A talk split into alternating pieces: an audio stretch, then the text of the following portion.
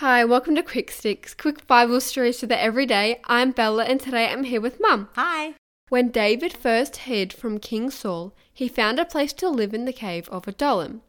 While he was living in the cave, his whole family came to join him, and then eventually anyone who was in trouble or couldn't pay their bills came to join them as well.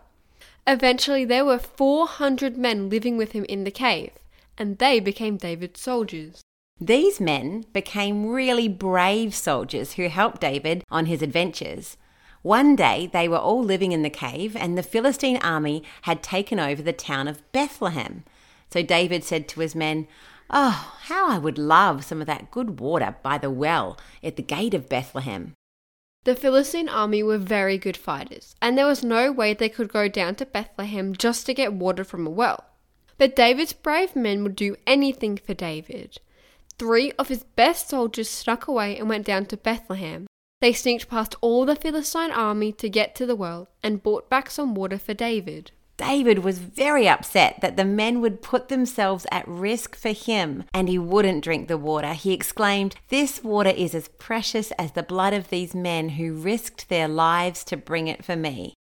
David's men had come to him poor and upset, but as they came to learn about God from David, they were able to do amazing things.